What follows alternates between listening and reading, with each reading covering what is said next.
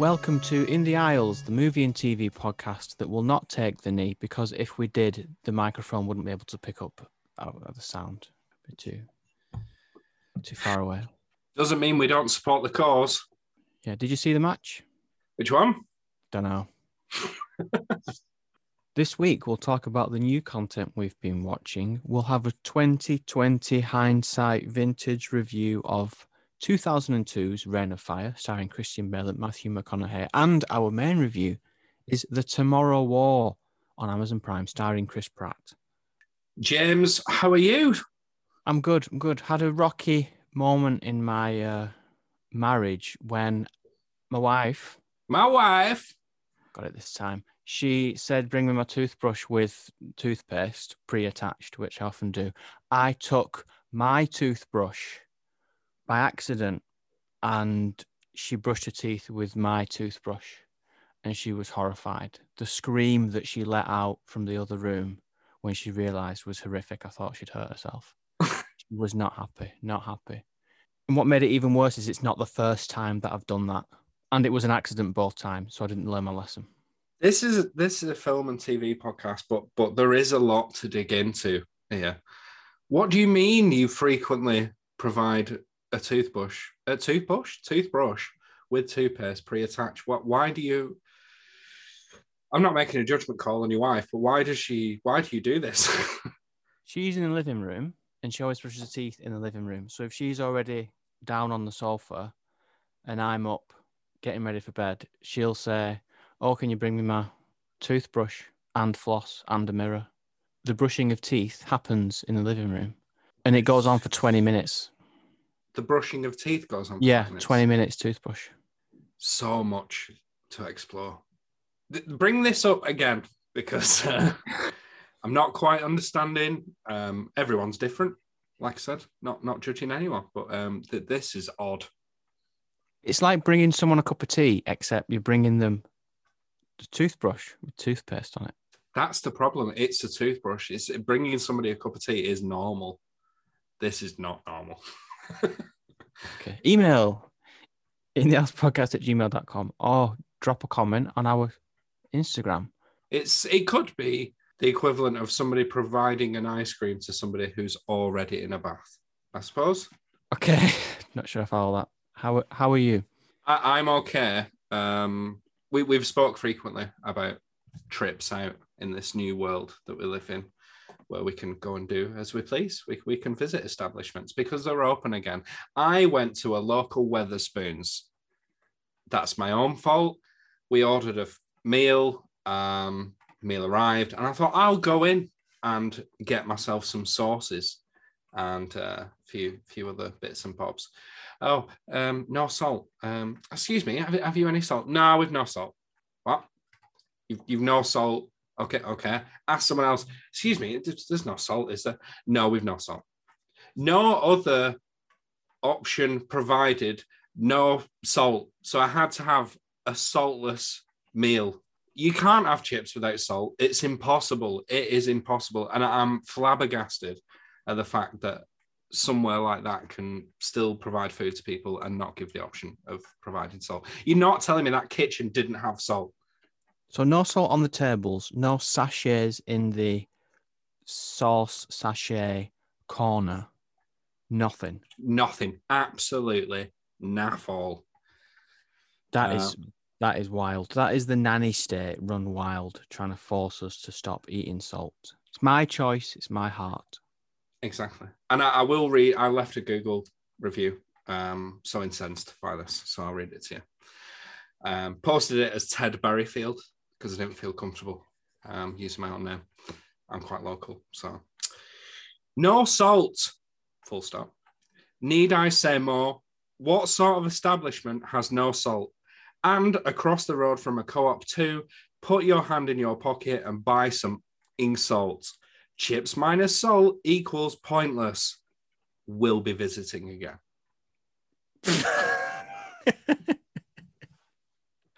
Excellent. Enraged. Anyway, James, what have you been watching this week? Start off dark and then lighten the mood. Number one, Epstein Shadow, colon, Ghislaine Maxwell on Sky, which is a three part documentary about Ghislaine Maxwell, allegedly, allegedly, Jeffrey Epstein's uh, prostitution paedophile ring accomplice. First thing to note is that there was a documentary on Netflix last year called Filthy Rich about Jeffrey Epstein. We both talked about it. It's very good. This does cover a lot of the same ground, especially in episode two. So it goes over Epstein moving from New York to Miami, the arrest, the footage of when they searched the house and show the, the computers without the hard drives. What this documentary focuses on, as you can guess from the title, is Ghislaine Maxwell and what were her origins from the media boss, Robert Maxwell, she's his daughter, and how did she meet Epstein? What kind of social circles was she in before she get involved with Jeffrey Epstein? And after that, episode two, it's Filthy Rich, just squeezed into 50 minutes. They even have the authors of Filthy Rich interviewed.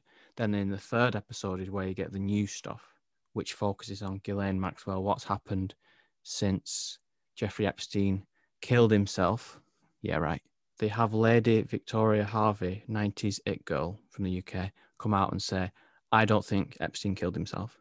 And they address that issue of how it's very conspiracy theory territory and talk about how Robert Maxwell, Ghislaine's father, he died in suspicious circumstances and links it all together nicely there and talks about, okay, well, now Ghislaine Maxwell is the focus. What is she doing? And it talks about her charitable endeavors to try to rebrand herself after Epstein was first convicted, I think. And they talk about this ocean charity that she did, which is the lamest charity ever. It's just a I love the ocean pledge. And that's it. And there's no evidence that this charity ever actually did anything, which I didn't know, which is new information. So I would recommend it. It doesn't go too much into the awful, horrific detail that you see in Filthy Rich. It focuses on Ghislaine Maxwell. So if you're interested in the topic, I definitely recommend it. Very good. How deeply does it delve into the Robert Maxwell stuff? Because he was quite a shady character, and I'll be honest, other than being shady, I don't know a lot about him. So it's the first half of the first episode that it talks about him a lot. So it talks about her childhood, and the focus is on Robert Maxwell about how he was a powerful newspaper owning guy he had a reputation as a bully. They have archive footage of him shouting at people, doing salty interviews, and they talk about his suspicious death. And then they show Ghislaine Maxwell do the statement on the boat, which is all before Epstein. So that's all interesting. So that's about the first half of the first episode we hear about Maxwell. And I knew nothing, so it was good to have that background. Yeah. You said salty interviews there. I don't know whether you've just said that on purpose to annoy me because of my experiences this week or I did. Circumstantial. Yeah. Okay. Rubbing salt in the wound. James, what else have you been watching? On Netflix, there is a brand new film called Rurouni Kenshin, The Final, which is the fourth part of a series of Rurouni Kenshin films. All four films are on Netflix one, two, and three, and The Final. So I'm covering this under the bracket of new Netflix film, new content. But we have watched all four this week story is before the events of the film, I'm going to butcher this history. I know I will. I apologize. There was a conflict in Japan between the shogunate government and the Meiji, what was to be the Meiji government. They had a fight. The Meiji government won. They took power. And then after that, in the late 19th century, you had the modernization of Japan that you also see in The Last Samurai. During that war, this Kenshin guy, he fought for the side of the Meiji government. So that's the setup for the film. Each film follows the same structure, but I'll just talk a little bit about the first one. If you want to jump in at the start. So Kenshin is wandering around. He's trying to be peaceful, trying to live a peaceful life. But someone that he defeated in the final battle of the Civil War returns and he's on a rampage. And there is a faction of all opioid opium dealers, basically. So these drug dealers hire the guy that's on a rampage. They cause a bit of chaos in the local region, and Kenshin gets drawn in. He realizes that he has a connection to what's going on, and he decides, I have to step up, take down this opioid crew, and defeat the ghost from my past. The gimmick of the character is that he has a back blade, so the front side of his katana isn't sharp. He just hits people with it and doesn't kill them. He's he's said he will never kill anyone ever again. But the reverse side is sharp, so it makes for some nice combat scenes where he's just whacking people with these with the sword. And each each film has a similar structure where someone a villain turns up, I'm I'm bad, and then it all builds to a really amazing fight scenes at the end, and it'll often intercut between one or two or three different mini fights that are going on. Getting whacked consistency across the board. Then. Okay. Yeah. And in each film, what you get is the ghost of Kenshin's past coming out and saying, I'm going to take revenge on you for this. So I was there for this battle and this happened and I want to do this. And I was on the side of the shogunate ninjas and I'm going to fight you now because the war isn't over. Each film has that kind of story. It's a samurai action film that's based on a manga. So you get very colorful, slightly over the top, almost superhero like characters like someone that wears very tight leather and has claws, and someone that will have like two swords in each hand, or a really tall guy with a really long sword, and things like that. But it's not too ridiculously over the top. And Kenshin himself, he can run really fast and and jump a lot. So there's a lot of really cool stunts, wire work, amazing sword combat. Every single character in the film is totally believable, relatable, has a nice arc from the lead to his like supporting cast. Even the villains have all interesting backstories that introduces different villains in each film. It's such a rich world that you get exposed to throughout the four films. And even though I was shaky on the history, I still am obviously from that horrible explanation of the history, but you don't really need that to understand what's going on. All, you need to know is there was a war in, in the past, and these two sides, the remnants of these two sides, still linger and conflicts go on. It's so cool. It's so damn cool. Four films that I've watched this week in this series, binged and it was absolutely fantastic. And I'm, I'm a fan of the series, and the quality does not dip. It's the same director for all four films. It's the same source material. It's all coming from the manga, and the ratings are consistent throughout. If you look on IMDb, so I really strongly, very much recommend this series. Say its name again. Rurouni Kenshin. R U R O U N I K E N S H I very good. Irrelevant to most listeners, but what time period? I don't mean the actual film series itself, but when did they start this? When did they finish? Started in 2012, then two more in 2014, then the most recent one is 2021, which is the current year. There's a fifth one also out this year, but it's a prequel. Ah. So I'm not too worried about that. Very good. Daniel, what have you been watching? We didn't pre-plan this, but I also watched a crime documentary, true crime documentary this week. I watched Murder by the Coast, which is a oh no. Yes, no, it's set in Spain. I thought I was going to forget the country. It's fine. Um, so, a true crime story, something that happened in Spain. Obviously, Netflix has done this quite a few times. There was a French true crime documentary that I liked a few years ago. I've forgotten the name of it, so it's irrelevant bringing it up what I like about this is rather than just going on constantly and just exploring every single detail of this case, it nicely compacts it into an hour and 25 minutes runtime. So if you want a bit of a true crime fix, you're not going to have to commit seven hours to this. It's a nice breezy. You're in, you're out, done. Um, essentially, the story is a girl gets murdered in the late 90s. No, that's completely false. It's the early 2000s. She's murdered. Somebody gets convicted of the crime, and then a number of years after that, another murder takes place, and then that throws everything into question. Is this woman actually guilty? Has she been wrongfully convicted? Yada, yada, yada. Very difficult for me to talk about in any more detail because, again, as I've said many times before, understanding what transpires throughout this case is part of the joy of it, not for the people involved. They've had a very hard time But I would definitely recommend this. It's as I say, hour and 20 minutes, very, very quick to watch if you don't mind subtitles. This goes in some directions that I was not expecting. It also brings it back to the UK for reasons that will remain unnamed. And it features, do you know the guy? I'm going to forget his name, but the think he's called Nick something. He presented Crime Watch in the UK for almost its entire runtime. He features in this. I wasn't expecting that. Um, it's not Nick Robinson, is it? I think it is. I think it is Nick Robinson. Crime Watch, did you say? Yeah, it's not Nick, is it? Nick Ross. So see, you were you were almost there. Mm. Nick Ross CBE. I apologize.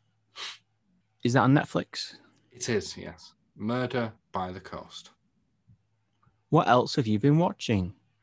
Next one, I have been meaning to check this out for ages, and it is Elite on Netflix yet again. They're dominating my life. We're staying in the same territory. It's Spain once again, Spanish language series, and it's now in its fourth season. It's like, ooh, how do I explain? It's like skins mixed with mean girls and encompassing a bit of sex education too, but minus the laughs completely. It's like a teenage coming of drama type thing, but it's it is dark in a lot of its themes and, and topics that it dives into. So the basic plot in the first series is you've got the collapse of a public high school, and then there's this prestigious private school, which three of the people who lost out because they've no high school anymore, they get scholarships to attend this private school. And that arrival of these three students is met with some real trepidation by everyone around them. All these hoity toity students, they just don't appreciate the disruption. And it unravels into this story of sex, drugs, murder. It's really good. I, I love every single episode of this so far. One of the things that I'm really struggling with is it's, I wouldn't say it's explicit in terms of the sex, but these are people portraying 16 year old high school characters and there's sex scenes in abundance. And it does leave you a bit moralistically like, how should I really be feeling about this? Because she's very good looking. She's not 16 um, in real life, so it's fine. But still, um, yeah, that had me a bit like, mm, this is weird. It discovers things such as homophobia and racism because it's quite prevalent throughout the school.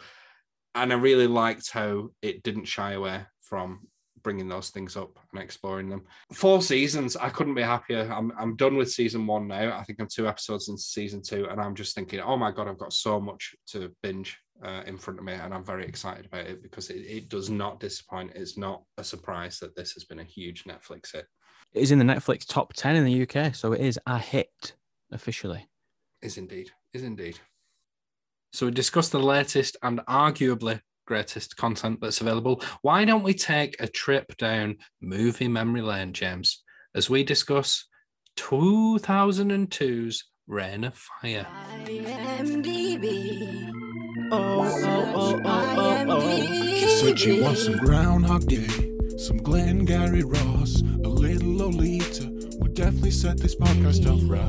IMD, IMD, IMD, IMD, IMDb. Oh yeah. Well, well, well, She said she wants some War of the World, some Road to Perdition, some Starter for 10. We definitely set this podcast off right. IMD, IMD, yes, it yes, will. It, will. IMD, it definitely will. Oh, yes, it will. You know what I told her?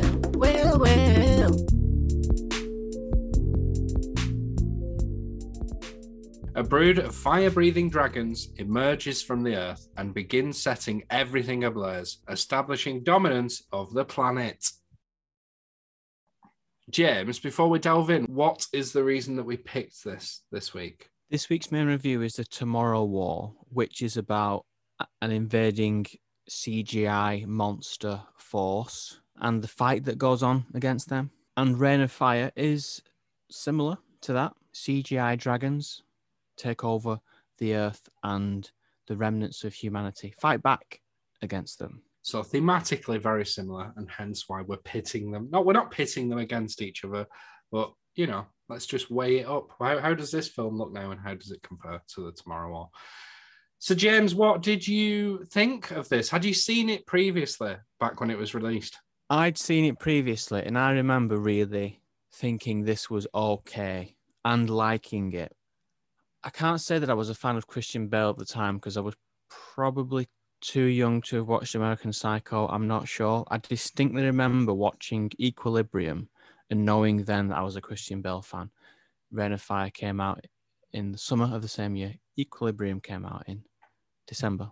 So yes, I did like it. I've seen it again since, and I still liked it then, but that was a very long time ago. Had you seen this before?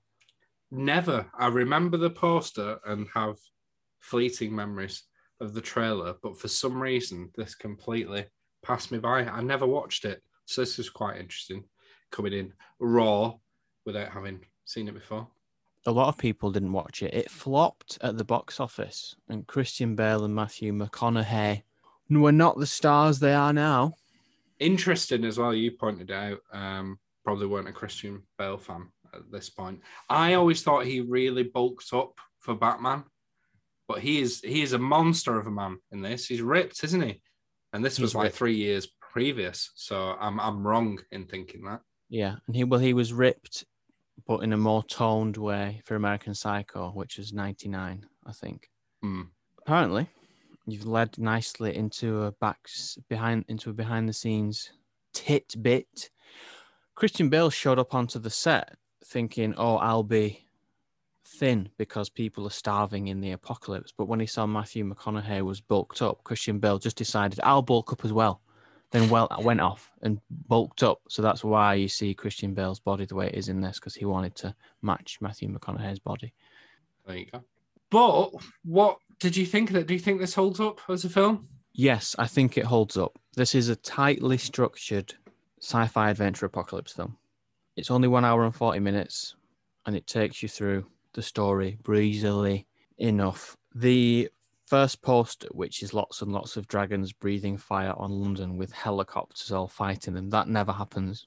Yeah. and that's what I think I'd forgotten from not watching it for so long. That it's it's a smaller story, but I think it still works. Starts off introducing Christian Bale in his castle with his community of people, and I liked all the stuff where they were acting out Star Wars for the young children who've only been born since the dragon takeover, and and the farming and the practical side of surviving in the apocalypse was all thought out. I really like seeing that kind of stuff. And then Matthew McConaughey's introduction in the first act is nice. And then from there, it just all moves quite quickly.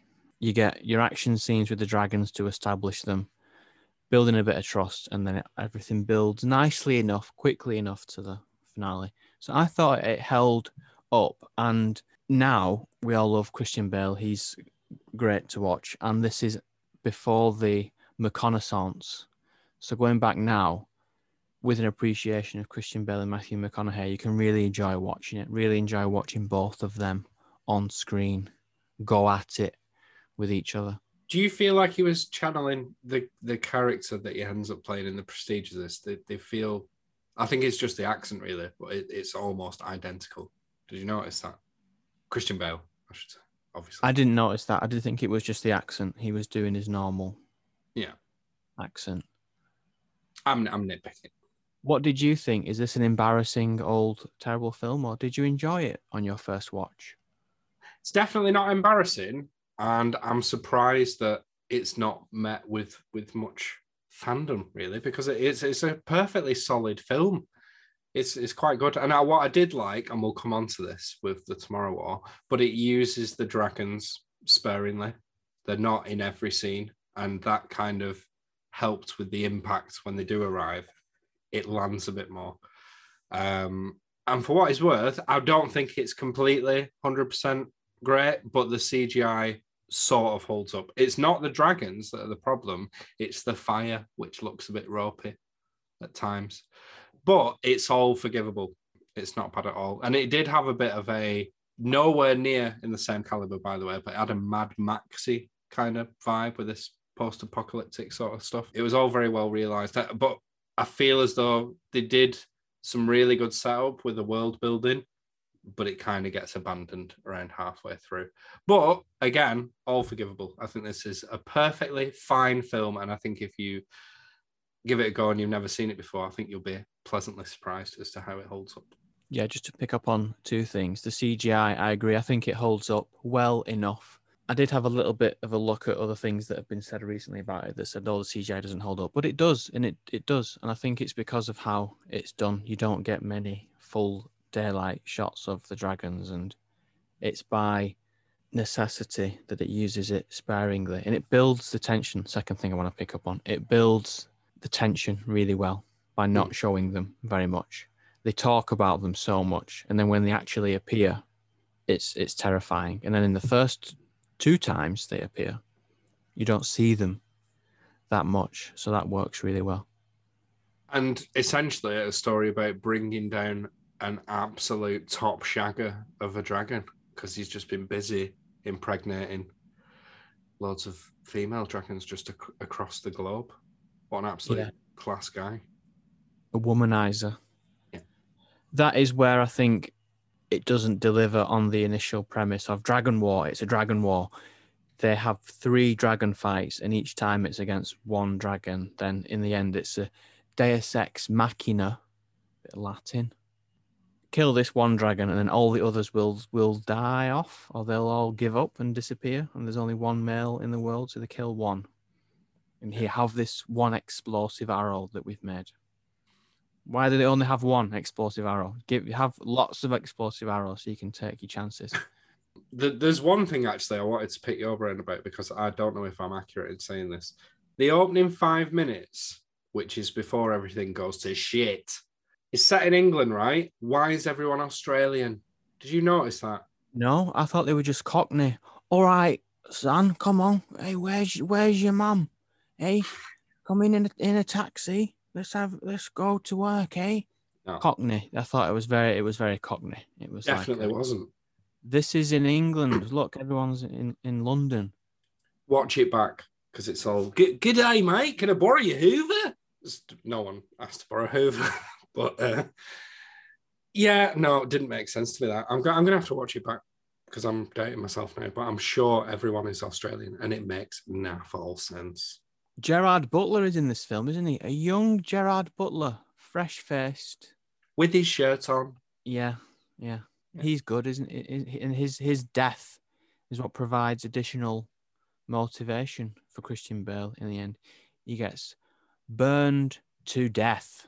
There's a very quick scene where he's got a woman sat on his lap who doesn't speak before he goes off to talk to Christian Bale. Like he gets shouted, gets summoned to talk to Christian Bale, and I thought, I wonder if they've inserted that in to inform audiences that Christian Bale and Gerard Butler are not a couple.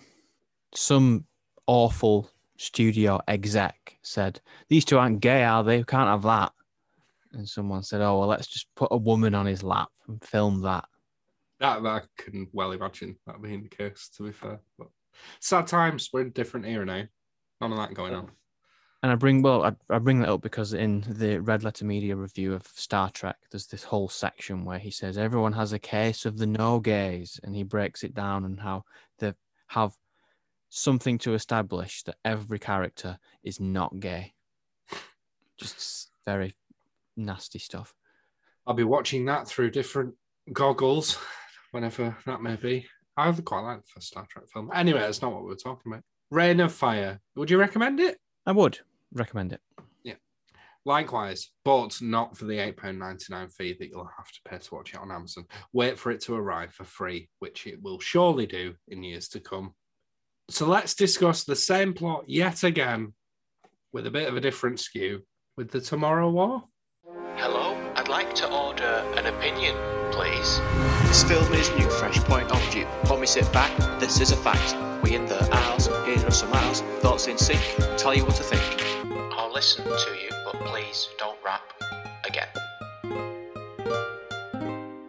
Chris Pratt's latest new feature film bypasses cinemas completely. Here's a bit of a taster of what you can expect from the Tomorrow War. We are fighting a war 30 years in the future.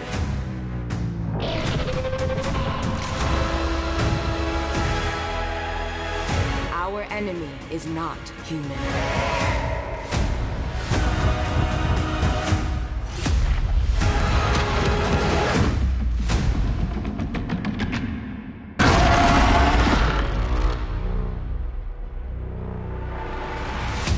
Family Man is drafted to fight in a future war where the fate of humanity relies on his ability to confront the past. James, what did you think of the Tomorrow War? Nice to come into a sci fi film, big budget sci fi film that is original, not connected to any franchise, not based on anything. Someone's written a film and someone said, Oh, I'll make that.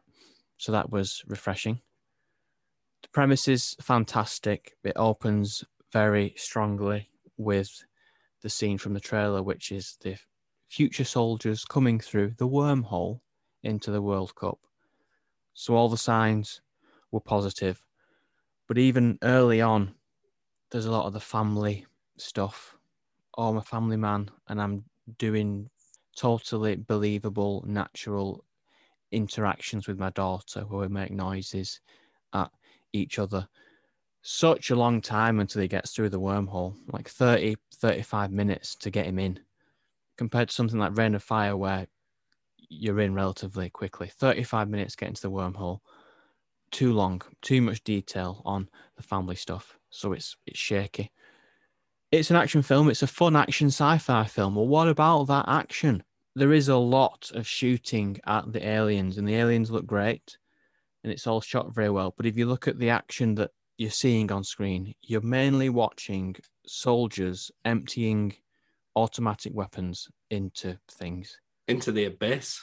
into the abyss. Yeah. And for me, that wasn't engaging as action. So I've talked about Rurouni Kenshin here and talked about Rurouni Kenshin earlier. And that has very inventive, insight, exciting action to watch.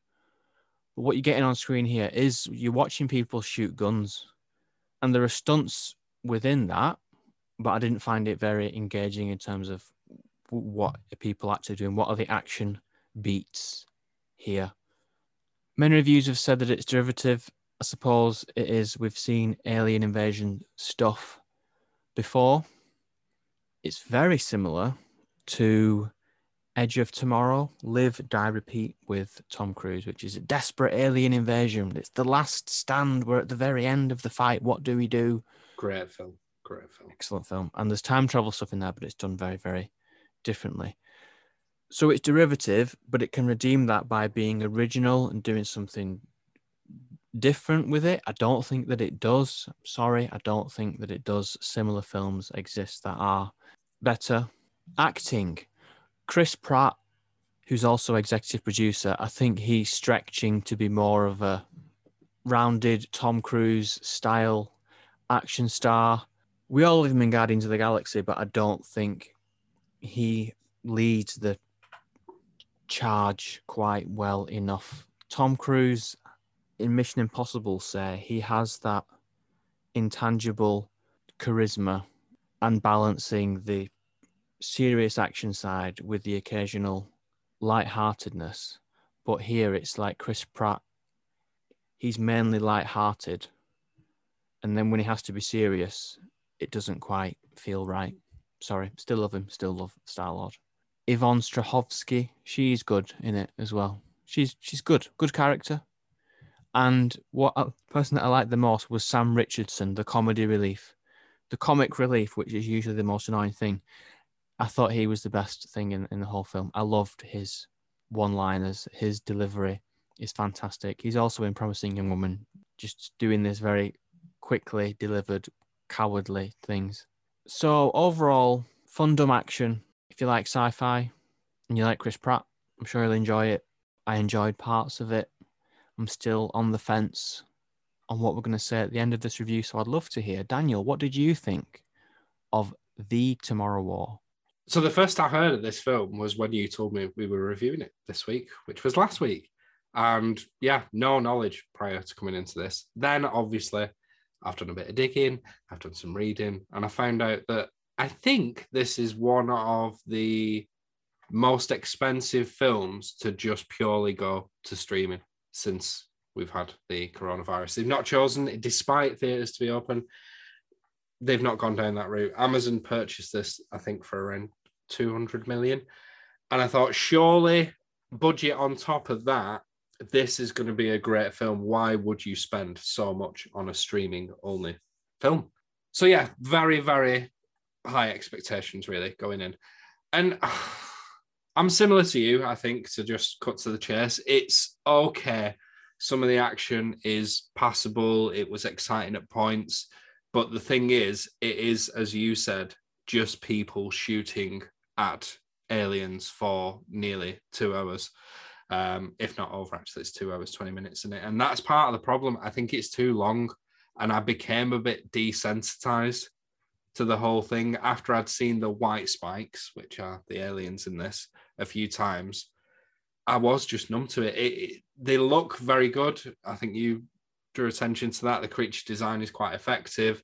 And that's hard to do, really, when you've seen aliens in literally hundreds and hundreds of films. These look a bit fresh and terrifying. I, I, I did like the design. But yeah, I just, I'm going to say a caveat to this. I watched this film in my living room, in my kitchen, in my car, on top of a bin. Um, I traveled around with my phone consuming this film in bite-sized chunks all over my house and beyond. So that might have impacted my enjoyment of it a bit. But I just felt at the end that it was a bit of a waste of my time. It didn't bring anything new to this genre. I've seen it all before, and it was very by the numbers, I suppose you could say. Chris Pratt, I'm in agreement with you on that as well. I really like him as an actor. I think he is charismatic, but this feels like just a mashup of his Guardians of the Galaxy character and his Jurassic Park character combined. It's just somewhere in the middle and it doesn't really provide anything new. I'm not angry. I'm just disappointed, I suppose, because it feels quite vacuous and, and, and empty from an emotional point of view. The, the story warrants it having a soul and a gut punch to it, but it didn't have one at all for me. Um, so I'm just left a little bit. I've described a film in this way before, but overall, my feelings were meh. I'm glad you said that. I'm glad you said that. You've made me more confident about my negative feelings toward it if you've had that reaction. It was quite desensitizing to see that much action early on. Similar actually to Fast and Furious, where Fast and Furious opens with a huge action scene with cars being chased by helicopters. They jump off the cliff. There's a Tarzan swing with a car, and you think, how are they going to top this? And they do top that. They do mm. top that. Whereas here, it opens with a pretty intense, really nice, like rescue, extraction, escape sequence, like escaping from the exploding town. A really nice oil rig siege. But the climax is there's a smaller scene, so it doesn't escalate which can be fine sometimes, like in Predator with Arnold Schwarzenegger. That's like an inverse of the escalation where it gets smaller and smaller, or in Casino Royale. But by the time I got to the end, I was I was tired, and they'd already given all the big stuff away. And we've mentioned a little bit about the daughter and the father. I think they set up the father relationship, as in Chris Pratt's relationship with J.K. Simmons, his father, and Chris Pratt's relationship with the daughter. They set it up in the first act in a clinical, generic way to where you know they're setting something up. And then when the payoffs come, what the payoffs are is quite predictable. And I think that's why it doesn't hit because it's set up in quite a sterile way. Yeah. Nice to see Chloe from 24 pop up in a throw it away role. But I appreciated knowing she was still alive and working. That was good. Yeah that was good. I popped for that as well. Playing the same character, the like overthinking, slightly more intelligent than everyone else, but too socially awkward to really make good use of it, kind of thing. And I was gutted when she died. Yeah, shame, shame. I suppose she only means something to X twenty four fans and to the makers of the film. She was just a disposable. The majority of this listening audience will not know who we're referring to, and that's fine bringing Reign of Fire back in, we talked a little bit in that about how they use the dragons sparingly. They build tension a lot, a lot of smoke, a lot of darkness. Here, we learned that what the aliens look like is being kept from the general public in the past because it's too horrifying. When Chris Pratt makes his first journey to the future, it builds them up. And what I felt they did. It builds them up and then it just shows them. Yep, there they are. It shows them daylight. Here's what they look like. Full body shots, lots of them, close up. Completely gives it away in the first confrontation. So that contrast, having watched Reign of Fire, was very interesting to see. They were like, get the aliens fully on screen as quickly as possible. What did you think? Similar. It, it was just overly used, I think, because that initial encounter in the multi-story staircase, that was quite intense. And I thought, oh god, I really feel for these characters. They're in a really closely confined space and they're getting attacked. Oh, this is quite terrifying. But I'm not given a breather from that to then encounter them again. It's literally straight after, and you've got hundreds of them descending upon this crew. And I just thought, okay, fair enough. I was down with it for that point, but I think uh, we get 20 minutes in, and then I've just probably witnessed a thousand more aliens, and they just didn't have that threat level that they had when I first saw them. Um, and, and like, like like we said before, I just felt a bit desensitized to the whole thing. Overly Yeah. used. There's three major action scenes with loads of them. By the time you get to the third one, you think, well, I've seen you kind of n- deal with them twice. So what's the problem? And not to get into the habit of saying how they can improve things, but in that first scene where they encounter them in the multi-story staircase thing, why not have that at night and you don't really see them fully? Mm. and people are terrified by the glimpses that they have seen. And you're thinking as well, like, oh my God, what do these things look like? They must be terrible. How bad is it going to be when we see them fully? And build it up that way. But they, they didn't do that. If I was the director, I'd be making notes right now because I agree. I think that would have been far better. But hey ho, never mind. This film has only been out for two days, and there is a severe critic audience divide 52% Rotten Tomatoes critic score, 81% audience.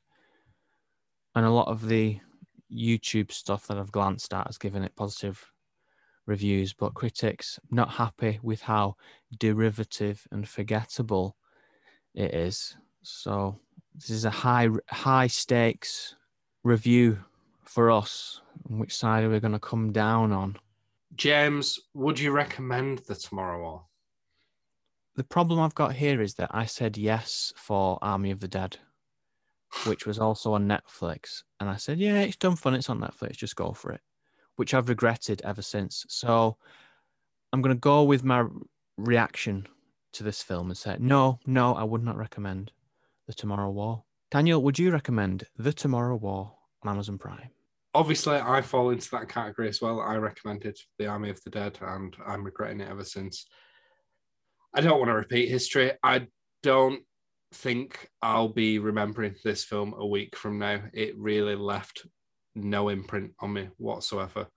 Um, so much so that I'm struggling to recall bits of it now, and I have very little to say. So, on that basis, a big fat no. Okay, let's go into spoilers. Bruce Willis, real name is Tyler Durden. sank at the end. Oh, thanks a lot. Spoilers. The trailer gives you so much here. I think the time travelers gate crash or wormhole crash the World Cup. Chris Pratt goes into the future to fight the aliens. The largest action scene is in the trailer where the aliens attack this oil rig type fortress where they're developing a toxin that will kill the aliens. But in the end, twist, Chris Pratt goes back to his own time, 2022, and realizes, ah, it wasn't an invasion. They were here all along. And because of the melting ice, these aliens were revealed and defrosted. So they visit these buried aliens in the ice and kill them in a much smaller action scene in a one-on-one fight. It, was is how it ends with one alien mother and Chris Pratt and his and his father, and they save the day. Bit anticlimactic, isn't it? Yeah, which is what I was referring to. How it, you you go bigger and bigger and bigger in the action, then it goes small, and maybe they thought, oh, we'll do it. It's more emotional in the end. It's more emotional with the father saying, "I'm proud of you, son. I'm sorry," but it didn't it didn't land for me. No. hundred percent. And I've got a few things I've got nitpicks with, and it's annoying because I'll say it, probably an hour into this, I hadn't. I'm not saying I was positive on it. I'm sure that came across really in what we've said, but I didn't have anything to poke holes in. I wasn't like this is a mess. It's falling apart. It's plot holes galore. It wasn't, but I feel like the third act really lets itself down and does present a lot of problems because might be my understanding of the film because I said I've consumed it weirdly um, and in bite-sized chunks, but we get to this point where they destroy the jump link after this invasion. Chris Pratt's daughter dies. That should really carry a lot of emotional weight. It didn't. Nice shot though, as she falls to her death. I thought that was that was very nicely shot. But I'm sat there thinking when he returns home to his wife and has to explain how he's, he's seen the future death of his own daughter. It's all pretty fruitless and life is now meaningless. No, it's not because he still has this green vial, right? And regardless of where the film then progresses, if he has this green vial that will save humanity, when the invasion presents itself in the future, they're well equipped to handle it because of what he's got. Am I wrong in saying that? No, you're not wrong. That's absolutely right. Yeah. So it didn't make any sense at all. And the other thing is when we get to that point, which I thought was quite neat, actually, I like the fact that, oh, they didn't just descend upon the earth, they've been there all along inhabiting earth. I thought that was quite nice. They find out about it by asking one of Chris Pratt's students, who is a volcano expert. Bit of a niche question, but Google it. Do you know what I mean? Why are you asking this kid? That was just lazy and didn't make any sense to me whatsoever. Yeah, definitely just Google it. And it was set up in the start, wasn't it, with one line? Oh, this kid's going to talk about volcanoes. He likes volcanoes. And then when he meets the Sam Richardson character, Sam Richardson, said, I'm a geologist. I like geology. Remember that for later because I'm into geology. And when they did ask the volcano kid, they asked him in class in front of everyone. Which made for a nice scene, but it didn't really make any sense. As if it you put a child under that much pressure in front of his classmates. The fate of humanity is within your hands. If you answer wrong, we're all going to die. Not on. Too much for a kid, that. And then how his father, Chris Pratt's father, because he's living off the grid, he also knows how to fly to Russia undetected. Yeah. Another thing I had a problem with, actually, Chris Pratt's daughter dies. He returns back to the present. The whole thing about this jump link thing is they are picked up, teleported, and then just drop wherever it might be in the future. The first time that's used, there's a big song and dance made about the fact that there's an error when they're transporting them, and loads of people, rather than landing in a safe place, hit the edges of buildings and whatever it might be and die. Chris Pratt, fortunately, lands in a pool. Very good. But the height from which they're dropping, Chris Pratt hits the floor the second time that's done. And I'm like, I saw how far you fell. There is no way you would live. And I had a real issue with that. It didn't make any sense to me. It didn't. It didn't. Just because you land in water doesn't mean there's no impact. Like if you fall from that height, even if you fall into the sea, like you're dead because there's there's too much impact. And then people fall straight on top of him with no real slowing down because of the water. So they would kill him as well. And then there's there's people lying next to the pool and they're just injured. And I'm not sure whether they've survived the drop or whether they've been taken out of the pool. Like everyone's just landing in, in this pool. Like if you're gonna do that and then just ignore it, don't even bother dropping them in the sky. Just say, oh, there's a group of people that have been dropped somewhere else. Bit lazy, wasn't it? Talked about interesting concepts at the start. So here the time travel thing is that they built the time machine in a rush and it can only go 30 years back and forth. So there's that limit to it. They've not had the time to develop it more than that. And when you do go into the future, there's a seven day countdown and you have to go back after seven days. You're forced to go back, which is what happens. Like Chris Pratt dramatically goes back as he's watching his wife die in a scene very similar to Edge of Tomorrow, where the residual shock of what's just happened is still affecting him when he wakes up again. That was a good idea. Would have liked to see it done more. There's this idea that people go on tours of duty where they have a week in the future and then they come back again. If you're going to do two hours and 20 minutes, then have Chris Pratt do a week away and then come back. And he's like, I've seen all these things. I have to go back. What's happened? Something's happening now. It's happened like in their time, in the future, it's happening now. And when I go back again, things will have progressed. Like, what if my future daughter is dead? I have, I have to go back. Because when he goes back exactly 30 years, events will have progressed in the future, if you know what I mean. So that's that sounds really interesting. Doesn't happen. He just travels to the future once and then travels back. Yeah, a lot of wasted opportunities, I think, with this. And I think we've, I'm not going to say we've been unnecessarily harsh, but there's some good stuff here. And this director, I think he's largely known for animation, isn't he? A lot of the Lego films. For, so for a first, I believe, live action film, I think there's some good stuff to work with here. He's just made some poor decisions, and I do hold out hope that he will learn from that. And I think we'll see some really good stuff from him in the future because there's there's ingredients here which should amalgamate in a good film. It's not what we got, but I think he's capable of it. Maybe we are being harsh, but this was a two hundred million dollar film that was going to be released in cinemas, so it's it's a real it's a real film. So it, expectations were high expectations were high, and I'm disappointed. Likewise. Right, another one bites the dust. What are we obliterating next week? Scarlett Johansson in Black Widow. Right, I I am sure this cannot let us down. It's got to be good. It has to. It has to be. Otherwise, this podcast will end. I'm going to put it out there. if Black Widow is dead, this will be the end of the podcast. Right thank you very much for listening. If you want to leave us any feedback, you can do so by emailing us at in the Isles podcast at gmail.com. You can follow us on Instagram at in the Isles podcast. Leave us five star review and rating on iTunes, Apple, whatever you want to call it. It really does help boost us up the charts. Thank you for your continued devotion to us. Bye. Bye.